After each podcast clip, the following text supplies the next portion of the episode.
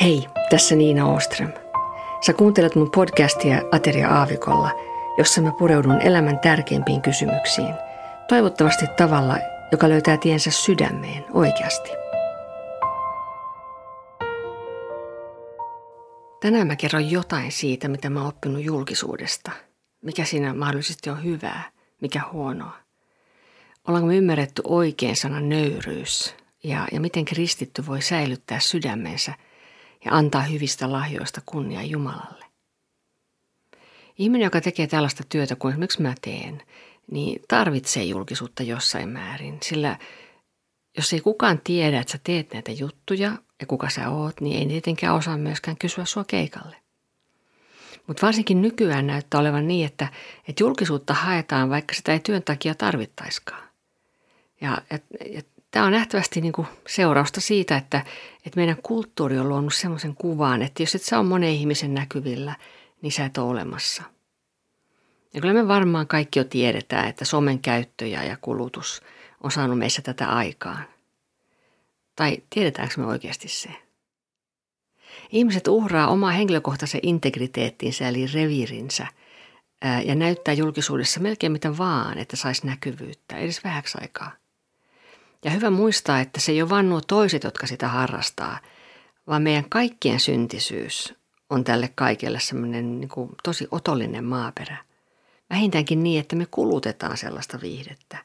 Esimerkiksi tosi TV-ohjelmat, juorulehdet ja niin edelleen. Eli jos kukaan ei sellaista viitsisi katsoa, niin luultavasti ei sellaista viihdettä olisi olemassa. Raha puhuu tässäkin. Mä oon tätä julkisuusasiaa sattuneesta syystä paljon miettinyt ja, ja joutunut sen kanssa painiskelemaan. Ja eihän mua nyt siis edes Suomessa kaikki tunne, mutta, mutta jollain tavalla julkisuus kuitenkin koskee mua myös. Mä oon jotenkin tullut siihen tulokseen, että, että on itse asiassa aika luonnotonta, että me voidaan olla miljoonien ihmisten nähtävänä samanaikaisesti, vaikka itse ei tietenkään heitä voida nähdä samanaikaisesti. Mun mielestä on luonnollista se, mitä sä voit itse ihan livenä nähdä ja käsittää.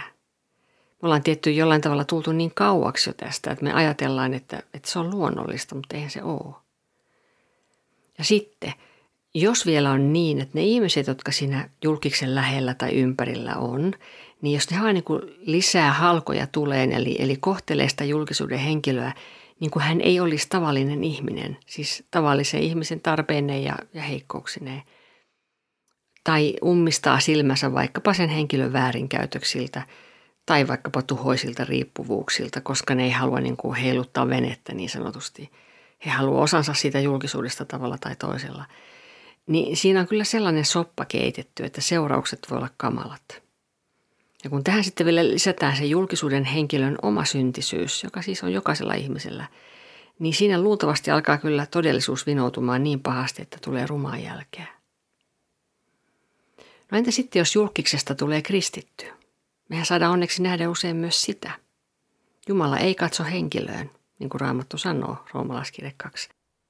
Jokainen, joka huutaa avuksi Herran nimeä, pelastuu. Tämä lukee esimerkiksi apostolien teoissa.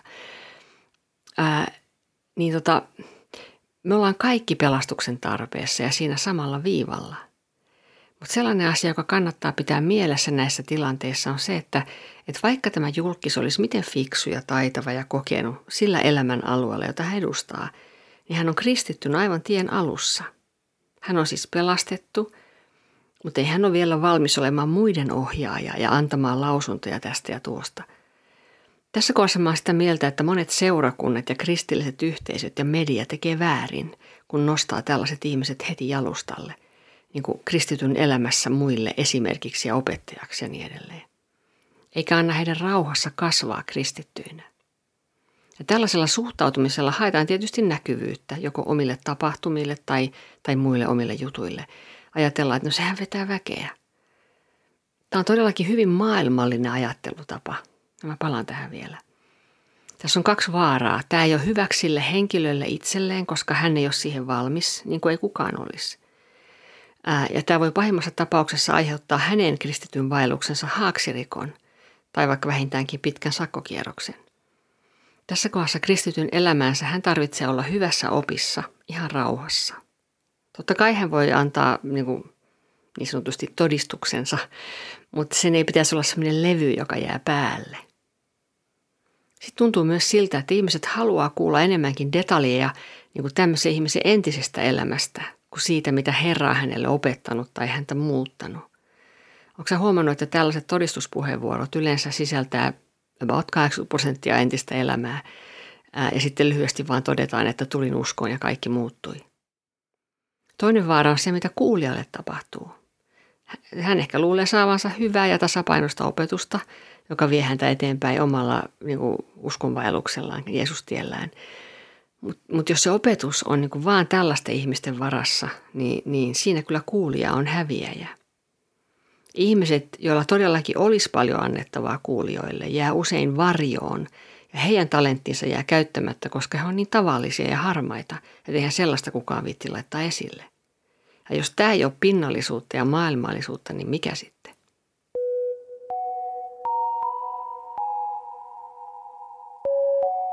Mitä sitten on maailmallisuus? Noin 30 vuotta sitten mä kuulin siitä hyvän määritelmän. Se on osoittautunut aika käyttökelpoiseksi.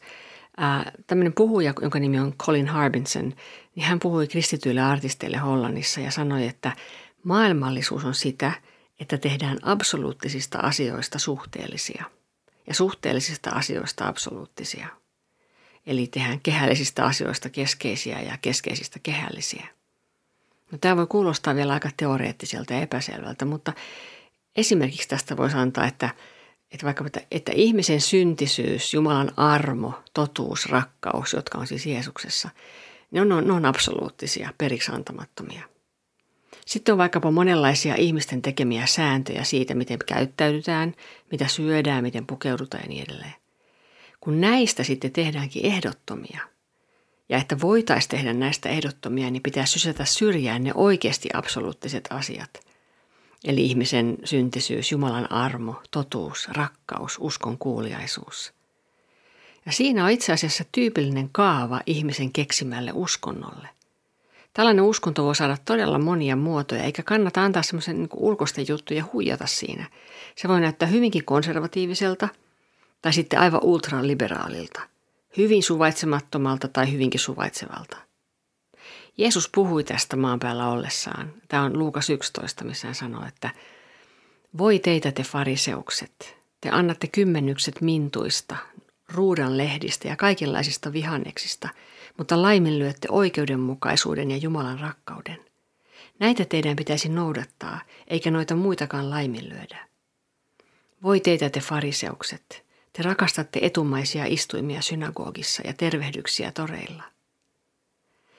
Tässä julkistapauksessa ne absoluuttiset asiat, jotka sysätään syrjään, niin ne on just niin kuin esimerkiksi ihmisen syntisyys tai, tai Jeesuksen antama armo, totuus Jumalasta, totuus meistä – rakkaus, joka ei etsi omaansa, rakkaus, joka on väkevämpi kuolemaa. Ja kehälliset asiat, niin kuin vaikka nyt kävijämäärät, suosio, jännitys ja niin edelleen, niin ne saa etusijan. Maailmallisuus ei siis mun ymmärtääkseni ole niin kuin esimerkiksi sitä, että sulla on tietynlaiset vaatteet tai että sä käytät meikkiä. Jos se olisi niin simppeliä, niin sittenhän siitä olisi aika helppo päästä eroon. Ja sellaista on kyllä niin kuin tehty ja yritetty. Kyllä maailmallisuus on syvemmällä meissä – se on niissä motiiveissa kaiken takana. Sellaista synti on. Ensimmäisessä Johanneksen kirje, kirjeessä sanotaan tällä tavalla, että älkää rakastako maailmaa, älkääkä sitä, mikä maailmassa on.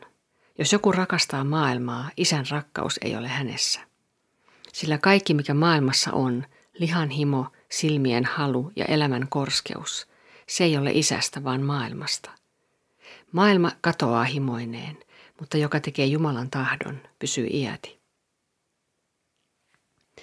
Mitä enemmän oot julkisuudessa, sitä enemmän sun sanomiset saa painoarvoa. Sitä enemmän sua kuunnellaan. Olkoon sitten se, mitä sä suustas tai sormen päästäsi näytölle päästät, kuinka tyhmää tai viisasta, kuinka rakentavaa tai tuhoavaa tahansa. Jotain siinä ihmisessä muuttuu muiden silmissä, muiden ihmisten silmissä vaan sen takia – että on ollut esimerkiksi tv tai, tai muuten julkisuudessa. Se ihminen on kuitenkin ihan sama vieläkin. Pinta on vähän putsattu ehkä, mutta sisältä sama. Ja tätä taustaa vasten on hirveän tärkeää, että julkisuuden henkilö tuntisi vastuunsa siitä, mitä sanoo ja miten elää. Sen vallan myötä, jota hän siis saa, niin lisääntyy myös vastuu. Ja tästä voi yrittää selittää itsensä ulos, mutta niin se vaan on. Ja sitä paitsi eihän siinä julkisuudessa ole pakko olla. Kun mä olin ollut Amerikassa 90-luvulla tekemässä levyjä, niin yhtäkkiä alettiinkin suhtautumaan muuhun toisella tavalla. Tietysti mä olin oppinut siellä miljoona asiaa, siis todellakin. Mutta mä en usko, että se oli ihmisillä mielessä. Se oli enemmänkin se, että kun se nyt on ollut Nashvillessä levyttämässä, niin sitten sama kuvio oli sitten niin Euroviisujen suhteen. Sitten on vielä oma juttunsa se, että monet ihmiset ei tiedä musta muuta kuin, että mä oon ollut Euroviisuissa. Ja se tuntuu kurjalta, koska se on tosi pieni osa sitä, mitä mä oon duunannut. Mutta me lokeroidaan toisemme tosi mielellään ja niin me tehdään myös niille, jotka on julkisuudessa. Suomessa kuitenkin julkisuuteen suhtaudutaan eri tavalla kuin useimmissa muissa maissa, sen mä oon huomannut. Suomessa, vaikka joku tunnistaisi, niin ei yleensä näytä sitä. Muissa maissa tullaan kärkkästi ottaa selfieitä ja pyytämään nimmaria. Yksi tapaus tulee mieleen, ää, joka kertoo aika paljon siitä, miten se niin kuin äärimmillään toimii kuitenkin. Tämä on siis niin aika sellainen ääritapaus.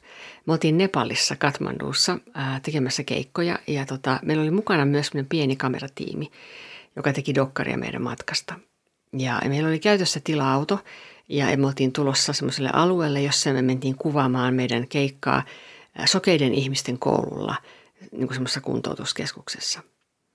Ja siinä aivan lähellä autoa, kun me pysähdyttiin ja parkkeerattiin, niin oli myös turistiryhmä jostain kaukoidästä – ja tota, kameratiimi tuli ulos autosta ensin, koska oli tarkoitus, että, niin kuin, että kuvaa meitä, kun me tullaan ulos autosta ja sitten kävellään sitä koulua kohti.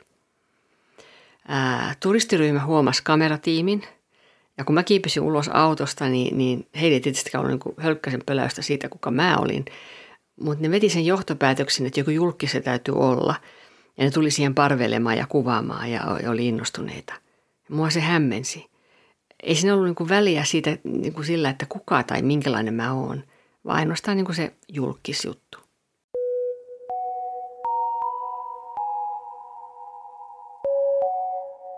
Jos ihminen on ymmärtänyt oikein armon tarpeensa, eli sen, mikä on hänen asemansa Jumalan edessä, jos hän ymmärtää, että jokainen hengenveto ja lihaksen liike on mahdollista ainoastaan sen takia, että Jumala sen meille antaa – niin hän osaa myös suhtautua julkisuuteen oikein. Näin mä ajattelen. Hän tietää, että kunnia kaikesta hyvästä, kaikista lahjoista ja hyvistä saavutuksista kuuluu Jumalalle. Ja hän tietää myös, että niin kuin sanotaan ensimmäisessä Pietarin kirjassa, että kaikki liha on kuin ruoho ja kaikki sen loisto kuin ruohon kukka. Ruoho kuihtuu ja kukka varisee, mutta Herran sana pysyy iäti. Tämä on se sana, joka on teille ilosanomana julistettu. Tämän voi se henkilö ilmaista sanoin ja se on hyvä tehdä. Mutta vaikka hän ei sitä sanoin niin kuin toiskaan esille, niin, niin mä ajattelen, että jokaisesta huokosesta hänessä se valuu ulos. Ihmiset aistii sen. Sitä paitsi pitkässä juoksussa on kuitenkin niin, että vaikka ihminen ei kunniaa Jumalalle antaiskaan, niin jossain kohtaa häntä tulee vastaan se totuus – että kunnia todellakin on Jumalan. Ja se, että näin on, niin sen pitäisi olla meille hyvä uutinen, koska tämä on osa sitä maailmankaikkeuden totuutta, joka antaa elämän niille, jotka sitä etsii. Mä ajattelen, että, että mä saan olla niin kuin joku pieni Hello Kitty, joka on niin kuin ihan rääpäle ja niin kuin pieni ja heikko, siis ihan rääpäle ja niin kuin tietää sen. Mutta joka sanoo, niin kuin, että kato kuka mun vieressä seisoo. Jos sä oot vaikkapa presidentti ja sä oot kristitty ja sä oot ymmärtänyt asemasi ja työsi oikein, niin sä tiedät, että perimmältään sä oot palvelija. Kyllä sulla voi olla hieno virka-auto ja siinä kuljettaja ja henkivartijat ja muut jutut, jotka siihen työhön ja asemaan liittyy. Ne kuuluu siihen työn kuvaan. Tämä palvelijajuttu ei millään tavalla sulje sitä pois. Mutta kaikella sillä ja sillä tosi kovalla työllä ja minuuttiaikataululla sä palvelet niitä ihmisiä, joita sut on pantu johtamaan. Ja niin sä palvelet myös Jumalaa. Eli voisi sanoa toisella tavalla tämän niin, että sun kuuluu olla nöyrä. Siis että presidentin kuuluu olla nöyrä. niin, nöyryyshän ei ole suosittua tässä maailmassa. Maailma ajattelee, että me ollaan nöyriä niin kauan kuin on pakko, ja sitten kun päästään kiipeämään ylemmäksi, niin nöyryys jää taakse, jonnekin sinne alhaisuuteen. Mä vähän avaan tätä. Niin kuin jo aikaisemmin yhdessä jaksossa on toivottavasti käynyt selväksi, niin, niin tota, monilla sanoilla on semmoisia mieleyhtymiä, jotka ei, oikeastaan ei kerro sen sanan merkityksestä. Sanoja käytetään väärin. Nöyryys on yksi niitä sanoja, jotka, jota niin kuin on todella ymmärretty superväärin. Raamattu puhuu Mooseksesta paljon, ja hän on sellainen johtajahahmo, jolle todella annetaan suuri painoarvo vielä Uuden testamentinkin puolella. Kun Mooses sanoi jotain, kansa kuunteli. Eli korkea-arvoinen ja kunnioitettu. Ja nyt kuuntele. Raamatussa lukee Mooseksesta näin. Mooses oli kuitenkin hyvin nöyrä ihminen, nöyrempi kuin kukaan muu ihminen maan päällä. Tämä on neljäs Mooseksen kirja. Tähän menee kaikkea sitä vastaan, mitä me yleensä nöyryydellä ymmärretään. Eikö nöyrä ihminen ole hiljainen, ehkä vähän nukkavierusti pukeutunut, sellainen, joka ei sano kenellekään mitään vastaan, joka ajattelee, että mitäpä nyt minusta. Siis lyhyesti sanottuna ovimatto. No miten sitten voi samanaikaisesti olla totta tuo, mitä raamatussa sanotaan Mooseksesta? Ja se on totta.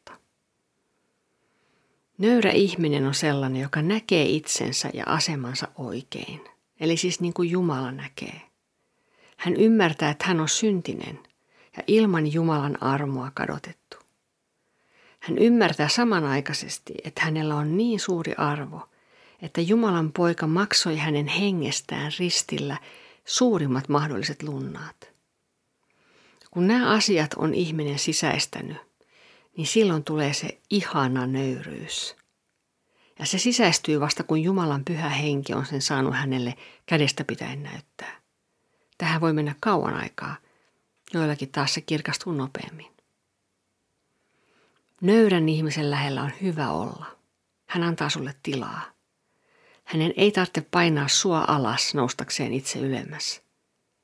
Nöyrä ihminen näkee toisenkin ihmisen, näkee, että hän on Jumalan silmissä, eli sen ainoan, jolla loppupeleissä on merkitystä, samanarvoinen kuin hän itse. Kumpikaan ei ole huonompi, kumpikaan ei ole parempi. Nöyrä ihminen ei vertaa, koska kun sä rupeat vertaamaan, niin aina menee pieleen johonkin suuntaan nimimerkillä kokemusta on. Nöyryydestä raamattu puhuu aivan hirveän paljon.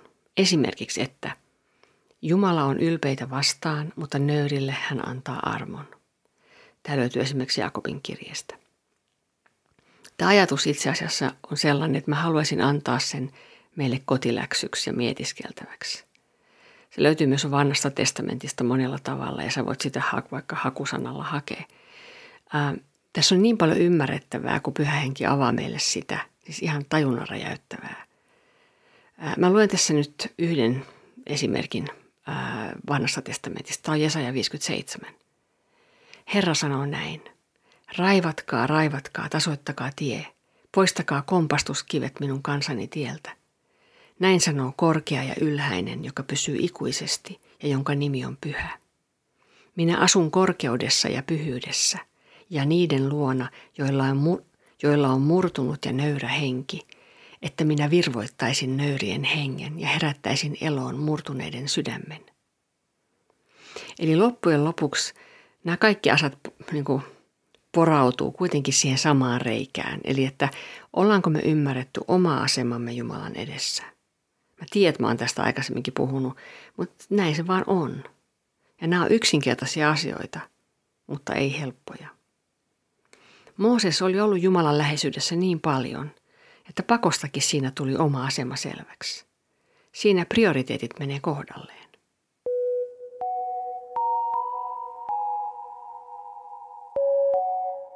Moni miettii varmaankin sitä, ja, ja tätä on multakin kysytty, että miten sen kanssa eletään, kun esimerkiksi artistina jollain tavalla täytyisi pitää itsensä esillä mediassa ja muuten, tiedottaa ja mainostaa. Oot kameran edessä, sua meikataan, sua stylataan, sä oot stagella, monet ihmiset on siinä ja, ja, ja niin kuin kuuntelee sua tai katsoo sitä, mitä sä teet. Tämä on sellainen asia, kun kanssa koko ajan saa hakea tasapainoa, joutuu hakemaan tasapainoa. Mä oon sitä mieltä, niin kuin siinä presidenttiesimerkissäkin, että, että tietyt asiat kuuluu tähän työhön ja ne näyttää tosi glamurilta, mutta useimmista asioista on glamuri kaukana, usko pois. Työ on vaativaa ja siihen kuuluu vastuu. Ja varsinkin kun tätä on tehnyt 35-40 vuotta, niin ymmärtää, että jokaisessa työssä on puolensa, hyvät ja huonot. Ja tässäkin työssä useimmat asiat on aika arkisia. Ja sitä paitsi jokaisen ihmisen, on hänen asemansa sitten mikä tahansa, niin elämä on niin kuin sille aika samanlaista ja siihen kuuluu ne tietyt arkiset asiat. Jokaisella on iloja ja suruja, raskaita juttuja ja niin edelleen. Jokainen kamppailee ainakin joidenkin juttujen kanssa – Silti on tietysti niin, kuten jo tuossa alkupuolella sanoin, että, että jos sä rupeat nostamaan itseäsi jalustalle tai, tai annat tieten tahtojen muiden tehdä se, niin vähintäänkin sakkokierroksia tulee. Nyt mä puhun siis myös kristityistä julkisuuden henkilöistä. Jos sun some ja muut päivitykset ja tällaiset on niin kuin vaan täynnä sua itseäsi, jos et sä pysty tai halua nä- näkemään niin kuin sitä isompaa kuvaa kaikesta, kaikessa niin kuin siinä – niin, eli jos et sä niin pysty näkemään Jumalan perspektiivistä, niin silloin ollaan kaltevalla pinnalla. Ja siinä ei loppujen lopuksi kärsi vaan se julkis itse, vaan myös hänen yleisönsä, koska hän vetää helposti muut mukaansa siihen omaan soppaansa. Paras turva kaikelta tältä on Jumalan läheisyys, raamattu, rukous, uskovia yhteys, nöyrällä ja aralla tunnolla oleminen. Sitten vielä tämmöinenkin juttu. Ähm, Mä luen toisesta korintolaiskirjasta pätkän. Just ennen tätä, mitä mä nyt luen, niin siinä on Paavali on kertonut suuresta ja ihmeellisestä ilmestyksestä, jonka hän oli saanut. Ja sitten hän jatkaa näin. Etten näin suuremmoisten ilmestysten tähden ylpeilisi. Minulle on annettu lihaani pistin. Saatanan lähettiläs, runtelemaan minua, etten ylpistyisi. Tämän vuoksi olen kolme kertaa rukoillut Herraa, että se väistyisi minusta. Mutta hän sanoi minulle, Minun armoni riittää sinulle, sillä voimani tulee täydelliseksi heikkoudessa. Sen tähden kerskaan mieluummin heikkoudestani, jotta Kristuksen voima lepäisi ylläni. Mä oon tehnyt sen huomioon, että monilla ihmisillä, joita Jumala käyttää voimakkaasti, on tämän tapaisia pistimiä. Ihmiset ehkä luulee ja sanookin joskus, eikä mitenkään hyvän tahtoisesti, että kunhan se nyt ei vaan ylpistyisi. Ja heillä ei ole aavistustakaan, että Herralla on kyllä keinot, miten pitää sellaisen Jumalan miehen tai naisen sydämen oikealla kohdalla. Mä en tiedä, voiko sanoa, että mulla on tämmöinen pistin, mutta, mutta Herralla on kyllä mullekin ää, ja mun kohdallakin tapansa pitää mut ruodussa. Ja tässä kohdassa mä haluan myös sydämestäni kiittää kaikkia niitä ihmisiä, jotka rukoilee mun ja, meidän porukkojen puolesta. Se on suurta. Kiitos. Siis jos sä oot huolestunut siitä, että esimerkiksi menestys tai mikä tahansa asia menee sulle päähän, niin pyydä Jumalalta, että hän suojaa sua, että hän pitää sun sydämestä huolen. Mä luen Markuksen evankeliumista kahdeksannesta luvusta. Mitä se hyödyttää ihmistä, vaikka hän voittaisi omakseen koko maailman, mutta saisi sielulleen vahingon? Sillä mitä ihminen voi antaa sielunsa lunnaiksi? Hän haluaa pitää sun sydämestä huolen ja hän tekee sen. Anna hänen se sitten tehdä. Anna hänelle siihen vapaat kädet. Älä pelkää sitä, miten hän sen tekee. Hänen suunnitelmansa on hyvät. Kiitos taas, kun olit mukana. Seuraavaan kertaan.